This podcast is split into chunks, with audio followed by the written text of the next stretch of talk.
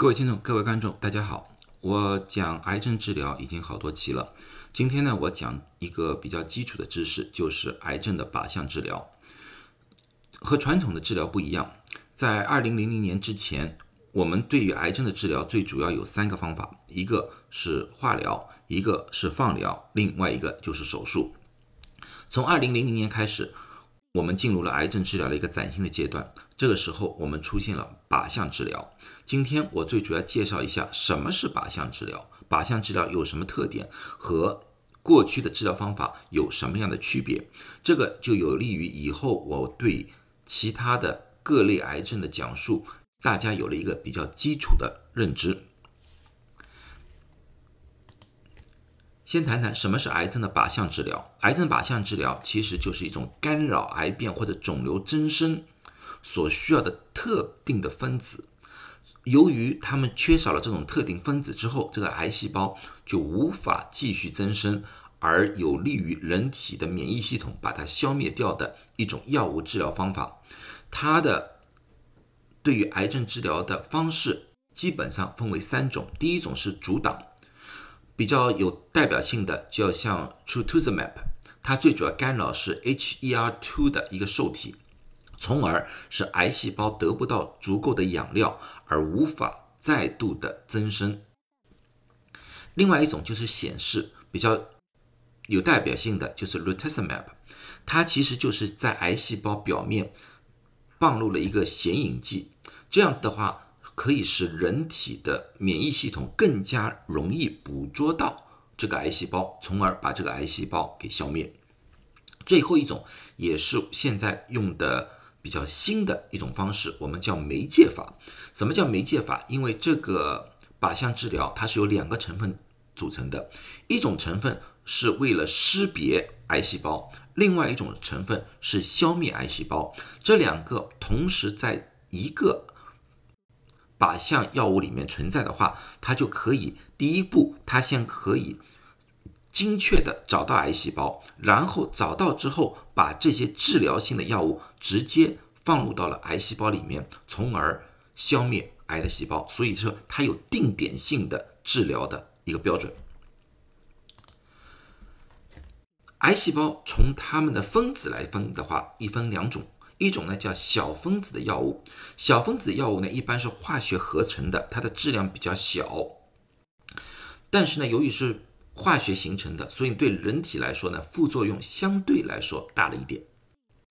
但是它有好处，由于是化学形成的，它是可以口服的，可以啊不用针剂的，也就是说患者可以拿着药到家里每天服用。但是它的断半衰期比较短。什么是半衰期？半衰期就是药物排出体外的快慢，半衰期比较短，也就是说这个药物排出体外相对来说比较快。所以说呢，它必须每天服药。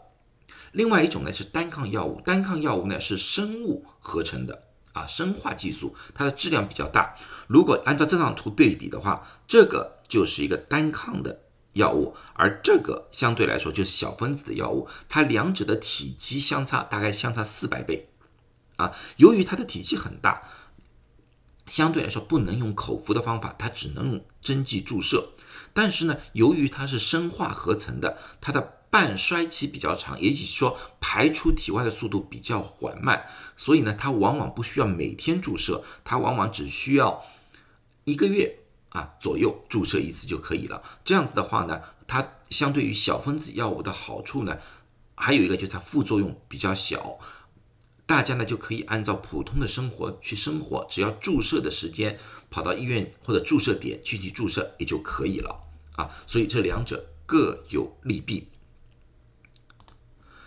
和传统的化疗相比的话，传统的化疗它是干扰所有可以快速分裂的细胞，所以说它不但对于癌细胞有很大的影响，对于人体的正常的只要能快速分裂的细胞都有影响。而人体快速分裂的细胞，举个例子说，有毛囊细胞，有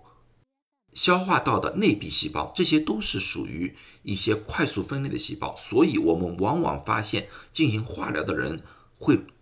掉头发，会有恶心、呕吐的现象。另外一种快速分裂的就是我们的血液的骨髓啊，它会产生各种各样的血液细胞，所以说在进行化疗的时候，我们会往往发现那些患者白血球会降低，免疫能力会降降低。但是靶向药物不一样，靶向药物它的靶点就是那个癌细胞，对于我们普通的细胞的。干扰或者影响相对来说小很多很多，所以至今为止，我们认为靶向疗法不但有效，而且呢，对于我们正常的细胞的伤害更加小。也就是说，那些患者使用靶向药物的啊副作用啊啊，对于生活的影响啊，也会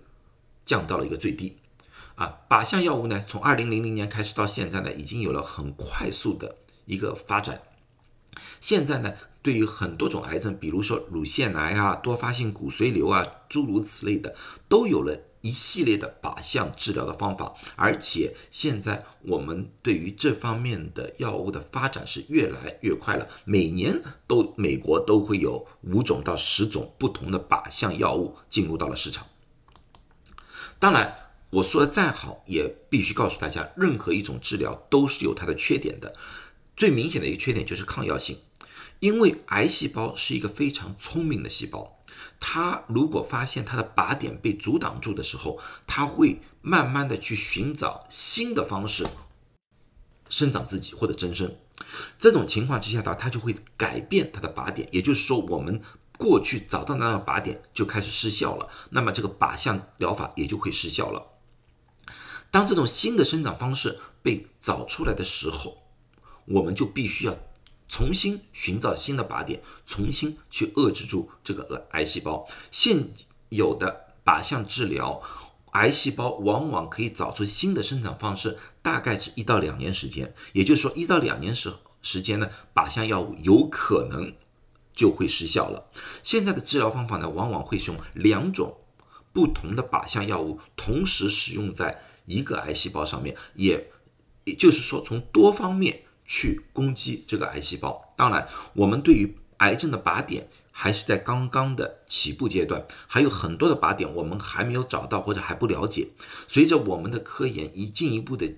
深入，我我相信我们会有更多的靶向药物或者更多的靶点被我们找到啊。但是呢，靶向药物呢，也是一个非常困难的一个研发的一个东西来的，它和传统药物是完全不一样的。也就是说，它必须是一个量身定做的，因为它需要找到一个特定的靶点，所以在研发上面的投入非常大，在后期的生产上面也是非常困难。这个不得不引发了一个新的问题，就是价格非常昂贵。一般靶向药物一年所需要花费的费用。几万到几十万，甚至于上百万美金，个人来说的话是非常难以支付这个的，除非有国家的啊保险的介入。这个呢，对于一些贫困国家，对于一些呃政府没有多少能力的，相对来说就很难很难推广。这个就是靶向药物的缺点啊。靶向药物也有它的副作用，它有可能产生血栓，也有可能造成免疫能力低下。啊，最常见的我们比较发现就是皮肤的变化，往往在那个用靶向治疗的人当中呢，他会出现皮疹，就有点像湿疹一样，脸脸上成为皮疹啊。但是呢，这些副作用相对于化疗、放疗来说的话，还是轻了非常非常多啊。所以说呢，我对于所有的癌症患者的呃说法就是，如果说你得了某一种。癌症的话，你第一要和自己的医生去谈一谈，看看看有没有适合你的啊靶向药物啊。如果说没有的话，那么你要去网上可以找一找，看看有没有新的靶向药物是针对你这种情况的，在临床试验当中。那么呢，你如果愿意的话呢，可以加入这些的临床啊临床测试当中啊。最后呢，就是对自己的未来充满希望，因为我们一直在不断的。研究和发现新的靶点，不断的在研究发现新的靶向药物，希望呢把癌症从一个绝症变成一个普通的慢性病。好，谢谢大家啊！希望今天所讲的东西对大家有所帮助，祝大家健康。